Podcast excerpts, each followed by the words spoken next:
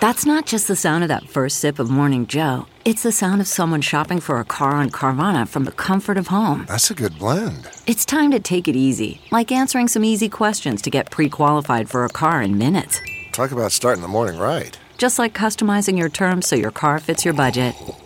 Mm-mm-mm. Visit Carvana.com or download the app to experience car shopping the way it should be convenient, comfortable.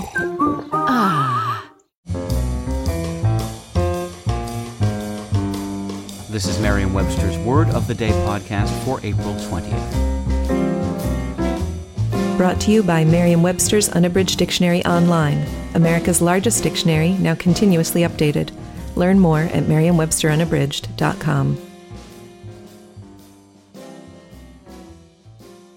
Today's word is piebald, spelled as one word, P I E B A L D. Piebald is an adjective that means composed of incongruous parts. It can also mean of different colors, especially spotted or blotched with black and white. Here's the word used in a sentence by Brenda Charpentier from the New Hampshire Sunday News. What they did find, though, were some surprise photos of a piebald deer, something few people ever get to see in the woods. To many people, the noisy black and white birds that go by the scientific name Pica pica, better known as magpies, are nothing but pests. But the Latin root that was adopted for their name isn't a linguistic nuisance. It played an important role in the development of the word piebald. The pie of piebald, pie is another name for magpie, derives from pica, which is Latin for magpie. The other part of piebald comes from the word bald, which can mean marked with white.